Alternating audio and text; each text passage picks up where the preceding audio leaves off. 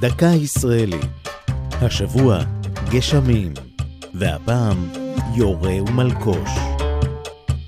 האחד מלהיב את ילדי בית הספר הממהרים להצמיד את אפיהם לחלונות.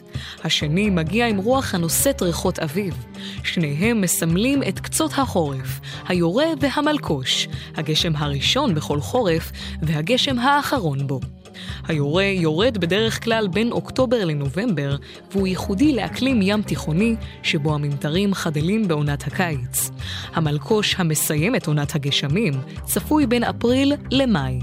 הם קיבלו את שמם מהפסוק בספר דברים, ונתתי מטר ארצכם בעיתו יורה ומלקוש, שמות שזכו לפרשנויות שונות בידי חז"ל. ליורה שני הסברים רווחים.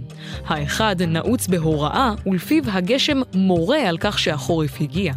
פירוש אחר מתקשר לשורש ר"ו ה, היורה מרווה את התלמים שציפו למטר במשך הקיץ.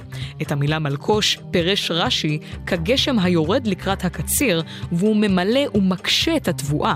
בלשון הארמית, לקיש הוא האחרון, המאוחר. ואיך יודעים שהיורה הוא יורה והמלקוש מלקוש?